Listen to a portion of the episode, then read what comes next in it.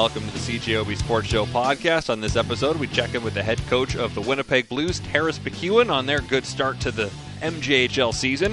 We'll find out from Winnipeg Suns Ted Wyman what the plans are for curling this year, and Andrea Cates of Fit Communications on the upcoming Girls and Women in Sport virtual series. That's all on the podcast.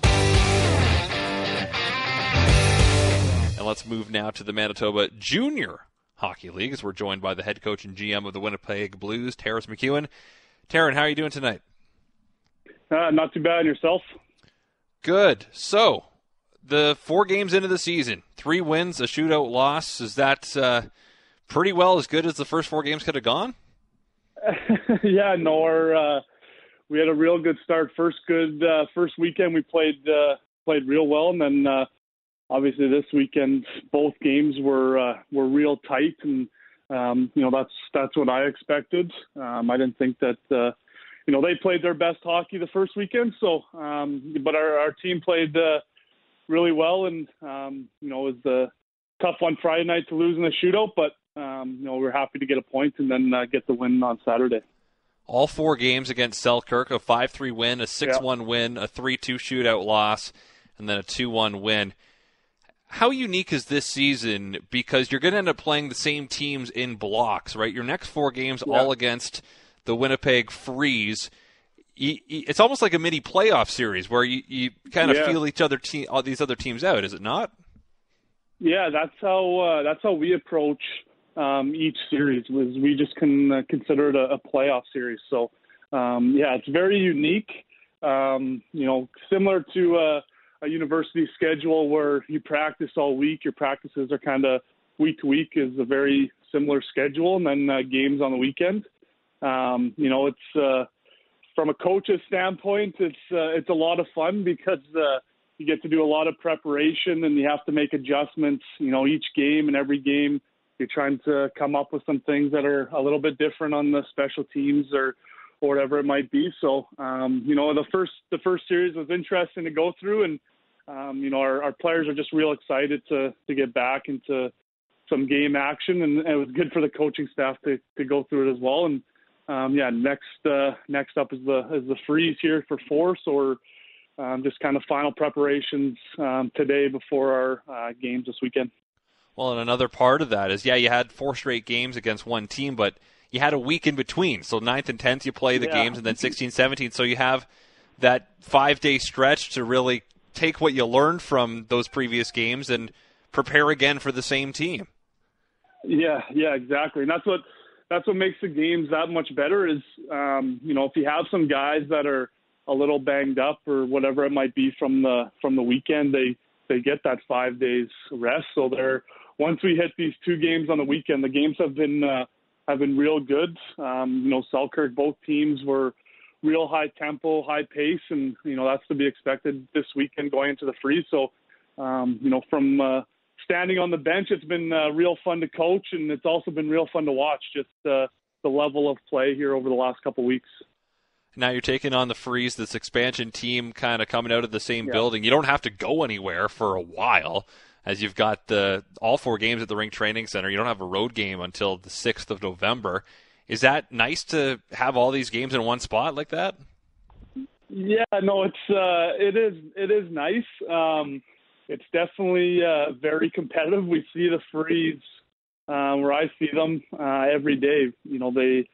They are in the same building as we are. The coaches are in the same building as we are, so it's definitely a rivalry, and either team wants to lose, and we had the upper hand in exhibition, but they gained a lot of experience. They're a young team that's they were an expansion team, so they got a lot of young players, a few veterans on their team.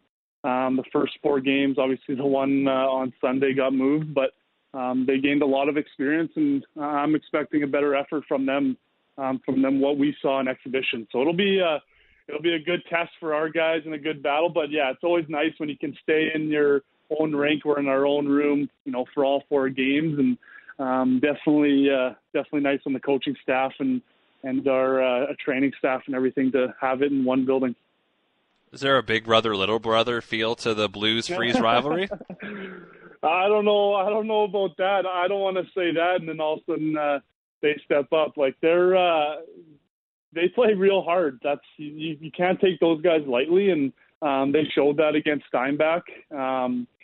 If you take them lightly, they every night that I've just watching them on video and then through exhibition, they come out, they play real hard. Josh has done a real good job with those guys over these first couple of weeks. But yeah, you definitely we don't want to give them their first win, number one, but we being in the same building, we definitely don't want to lose to them at all. So it'll be I'm expecting some close games, and it'll be a lot of fun this weekend. What's the game day experience like in this pandemic age we're in? How different is it from normal? Yeah, it's a lot different from a spectator's viewpoint for sure, just with all the protocols coming to the rink. Obviously, getting your ticket is all online, and that's what we've been telling everybody, especially with kind of what's going on here in the last week when we've gone down to 25%. So all of our tickets are online. Once you enter the building, you go through our protocols, so all your screening questions, temperature check-ins, and then we have ushers around the building making sure that everyone's physically distanced while watching the game. But while the game's on and you're in your seat, it's back.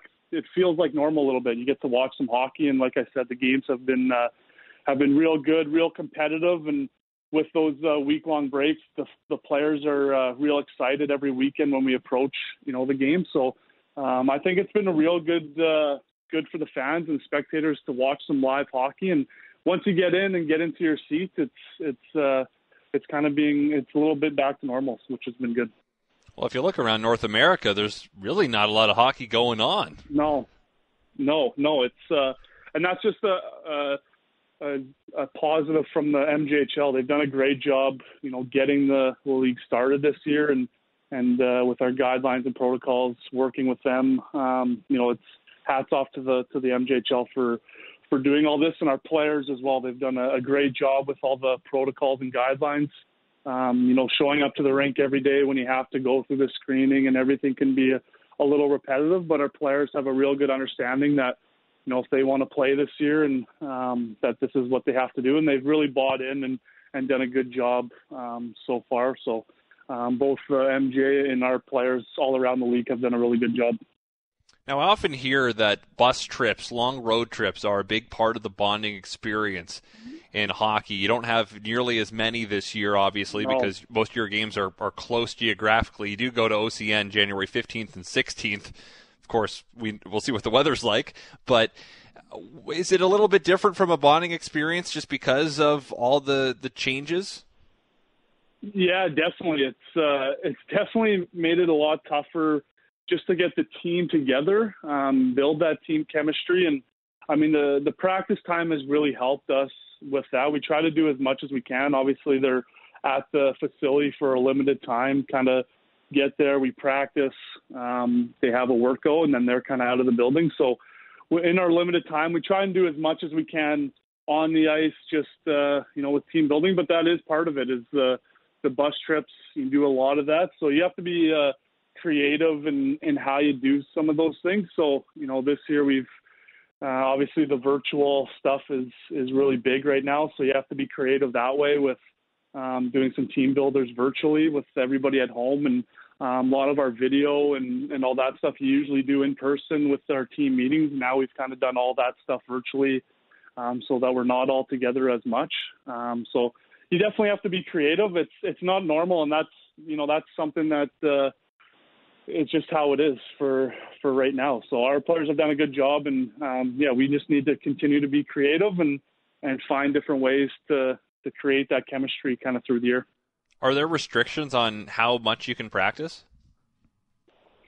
No restrictions. Obviously, we practice like our practice times are normal. You usually have, one day off a week with your game. So there's no restrictions on how you practice. Obviously, when you're at the rink, you can only be at the rink so long before your session. You kind of got to get out right after it. So you don't have that extra time while they're at the facility to do some team meetings and stuff like that. It's kind of in, you know, do your practice, do your workout, and then out of the building right after. So that's kind of where we've had to be creative and do some different things virtually and online with them. Winnipeg Blues taking on the Winnipeg Freeze tomorrow night, 7:30 puck drop at the Ring Training Center. Their head coach is Terrence McEwen. Terrence, thanks for joining us tonight. Yeah, no, thanks for having me. Terrence McEwen. For some reason I said Terran. Whatever, his name is Terrace, of course. We are into this stretch of time where sports are going to be sparse, and there's a lot of question marks all over the place for many sports, and that includes curling. And here to talk about what we might expect out of this curling season is Ted Wyman of the Winnipeg Sun. Ted, how have you been keeping busy these days? Well, you know, kind of searching for stories, much like you, I'm sure, Christian. It's not as easy when you don't have games and events to go out and cover, but it's been kind of interesting how well that's turned out in some ways. There's been a lot of people to talk to about various different things all over the world, Manitobans who are doing their thing, and I've enjoyed that part of it. It's just a little different. Mm-hmm. And one of the questions we have now is how many curling events will there even be to cover throughout the end of this year and into the start of next year? Well, that's a really interesting question when it comes to curling, because there are events that are going on. There's one in Winnipeg this weekend, the Atkins Curling Surprise Classic, which is at Assiniboine Memorial. I think there's 17 teams there, including men and women. And there's events in Saskatchewan and Alberta and BC and Ontario. It's just that most of the teams are sticking to their local events here in the time leading up to Christmas. And usually at this time of year, you've got, the elite curlers of our country, the ones that you're seeing on TV all the time, are out on the Grand Slam circuit, out on the World Curling Tour circuit, you know, playing in pretty big money events. And that's just not happening this year. Those things are all postponed or canceled. And so that leaves them in a situation where they're looking towards what's going to happen in 2021. Now, in 2020, there are no qualifying points for the Olympics. There's no Canadian team ranking system points. It's kind of not that imperative for them to be playing right now, but everybody wants to try to keep busy. So there are teams out there sort of on the trail trying to get things going. But what it really comes down to is what it's going to look like in 2020. And that's what we're hearing, is that there's going to be potentially, it's not confirmed, of course, that there will be a bubble situation for kind of the remaining events on the Season of Champions list of events for Curling Canada, including the Brier, including the Scotties. And they'll kind of come together in one big area and play all these events. So again, I don't know for sure that's going to happen, but it sure sounds like it will, or at least it might. And that's kind of what we're looking at. It's a little bit uncertain at this point, but curling has been affected as much as any sport out there. It's a very social sport. It's a very it involves a lot of traveling. Those things aren't happening as much. Well, and you think about the sports that aren't the big league sports, that don't have the big TV contracts, that are very reliant on gate revenue and concessions, and curling is definitely on that list, where thankfully most of these people actually have side jobs that I'm sure many were affected as well by the pandemic, but they at least have those to fall back on. But what kind of changes have we seen from teams as they try to get on the ice here? Well, you're right. Most of them do have, and I don't know that they have side jobs. I think most of them have jobs, and curling. Right. This is their side job, thing, right? Yes. Yeah, but yeah. Some people prefer. There are certainly curlers in this country. There's no question that curling is their number one source of income. There's absolutely no doubt about that. Most of the people do have other things that they do, but it's very difficult for them. It's hard to please your sponsors when you don't have the exposure that you used to have. And I know with some of the teams, for instance, Mike McEwen's team out of Winnipeg, they haven't even played in an event yet. They're looking towards playing next month in Penticton, but they really haven't been on the ice. They probably would have played 5 or 6 events already by now, and they would normally play maybe 10 or 12 events before Christmas. This year they might play 2 or 3. That's a pretty big difference. As opposed to that, in a sense, you look at the Kevin Koe team out of Alberta, they're doing things a little differently. They've sort of worked to organize a couple of events themselves with their sponsors, where they're inviting sort of the elite teams of Alberta to come and participate. And then they've also created this thing they call Kootube, which is their own Facebook live channel, which pretty much shows what they're doing, kind of like in a 24/7 fashion, and also shows all their games and has commentary. It's not that TSN or Sportsnet quality, but it is pretty good, you know. And they've got a production company there putting all that together. I think that's what these teams are looking at, is they just have to be innovative. They have to come up with ways to make it work, because they can't do it the way they used to do it. And in Ontario, they've created a bubble in Kitchener-Waterloo, where they've done, I think this will be their 4th event coming up this weekend, in 4 and 5 weeks. And that's pretty much been the place where all the curling events have been held, and teams have come there and they've all learned how to deal with it. And so, yeah, there's some people doing things the right way to try to make it all happen, but it is very different from what we've been grown to accept. And I think we have grown to accept as well lesser video quality in this time. We've seen a lot of late night shows with Zoom interviews, and we've kind of been okay with the quality of what we've seen to some degree if you're watching it on your phone or watching it on a computer. But it's something that the way I look at this right now, is there any kind of advantage to being a top flight team compared to somebody who would be, you know, just scraping to qualify for the Manitoba Scotties or the Viterra? Do you think there's an even bigger gap now between the haves and the have-nots because of this? Oh, that's really hard to say, man. What I do know is that there's 4 teams in this country that already have their spots in the Olympic trials locked up, and that's Terry Anderson of Manitoba, Rachel Holman, Brad Dushu, and John Epping. They're the only ones that have it locked up. The rest of the teams in this country who are even interested in trying to get to the Olympics, which I think it's all of the high-performance teams, all of the teams that are gunning to try to be among the elite teams, they're all searching for that possible spot in the Olympic trials, which is supposed to be next November in 2021, but they have no way of earning any points towards that. They can't qualify. They can't do anything right now. It's a crazy situation for those teams, and it's crazy for Curling Canada because they don't know how to award these points at the moment. You know, this is why Curling Canada is so fixed on trying to come up with a solution to make sure that they actually can have the Brier and the Scotties and maybe the Canada Cup and the mixed doubles curling Canadian Championship, events that are important in terms of qualifying towards the Olympic trials. And so I do believe that they're looking at doing a bubble, like I mentioned before. I've heard from many people that the primary target for that bubble would be Calgary at Canada Olympic Park. And if they can pull it off, it probably would be very different, probably be just a made-for-TV event. They don't quite have the resources of the NHL to do that, but it would be something that would salvage what could be a very, very difficult year for the sport. I think if this was not an Olympic year, that might be different, but the fact that the Roar of the Rings are supposed to be in 14 months... that changes the urgency of all this, does it not? Oh, it sure does. I mean, it seems like that's still a long way off, but we just don't know.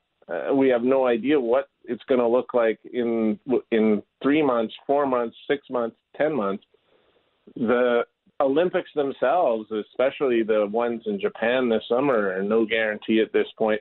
And then you're only 6 months later that you're looking at having the next Olympics in Beijing. So there's so much on the line coming up. We do hear some promising things, Christian. You know, we did hear today about these rapid tests that are expected to be rolled out at airports in Canada, which I think would change things a little bit, obviously, in terms of international travel, but I don't know how much it would change it in terms of just traveling around the country domestically and what it would do for curling. You know, the curling's in basically you're talking December of 2021, the Olympic trials.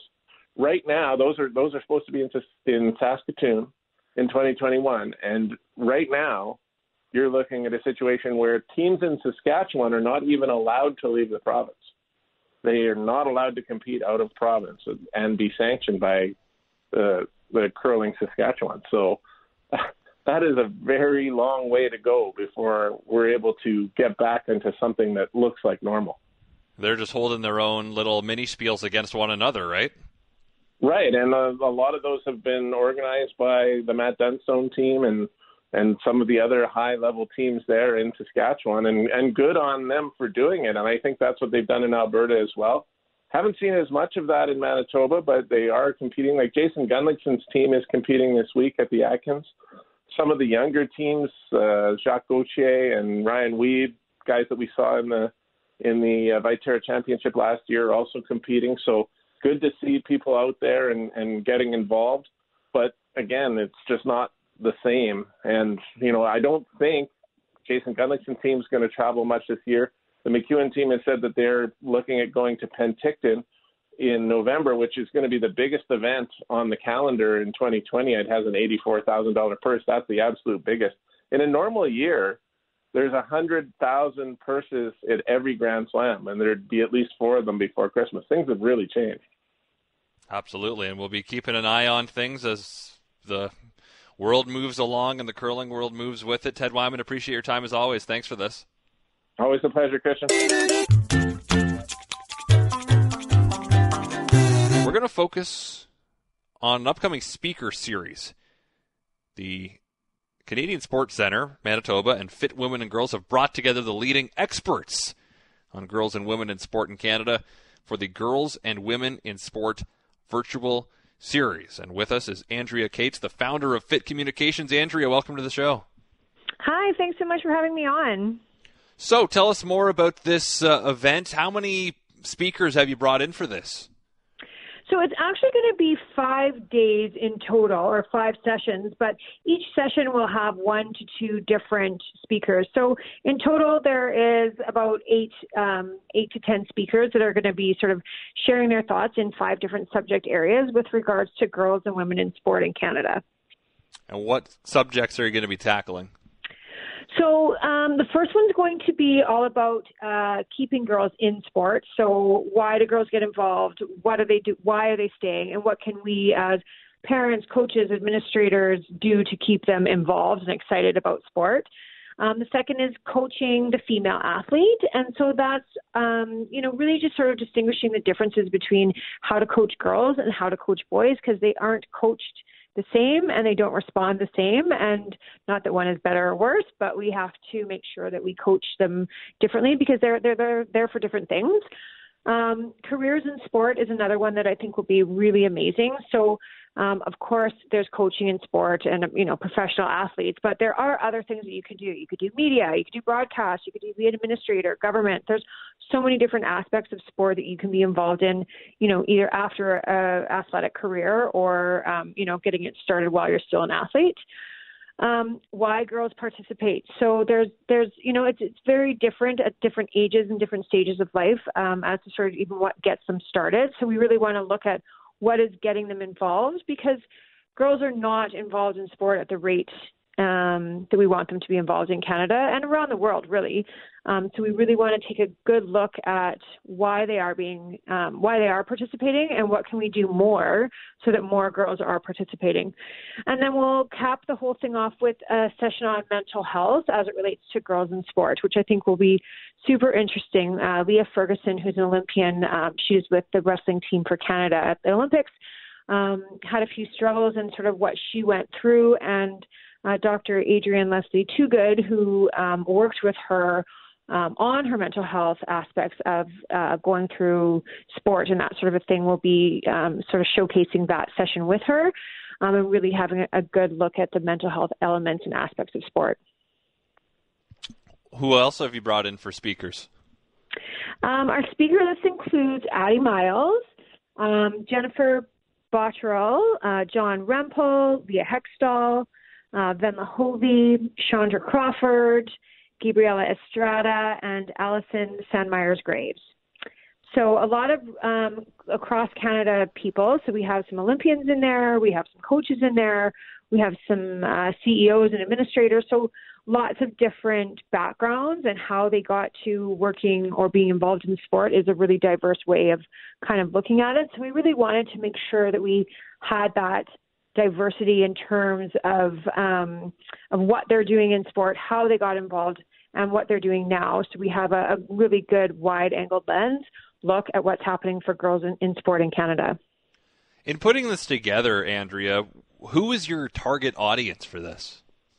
That's a great question. So when we first sat down with the Canadian Sports Centre of Manitoba, we really wanted to look at what subject areas are really needed and sort of needed to be spoken about. And so we came up with that list first.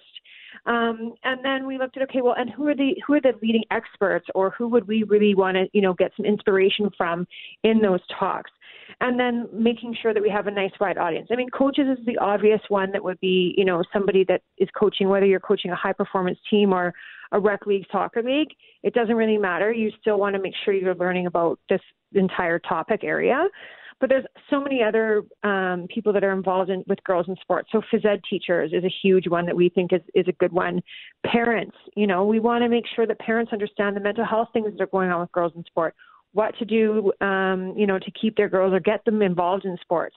Administrators, so government levels, anybody that's really in any sort of way involved in sport with girls or women, are sort of who we want to reach out to and join us for this for these sessions in November. Because I know it'd probably be very helpful to a lot of people in charge of things to get a female perspective on issues. Absolutely. I mean, it's a different perspective, right? And I think that anytime we're trying to learn about any subject area, we want to learn from it from a wide variety of people and perspectives and backgrounds. And I think that this will be a really great way to showcase that for what we can do better as, again, media, administrators, parents, coaches, for supporting and getting girls involved in sport. And is there a cost for this?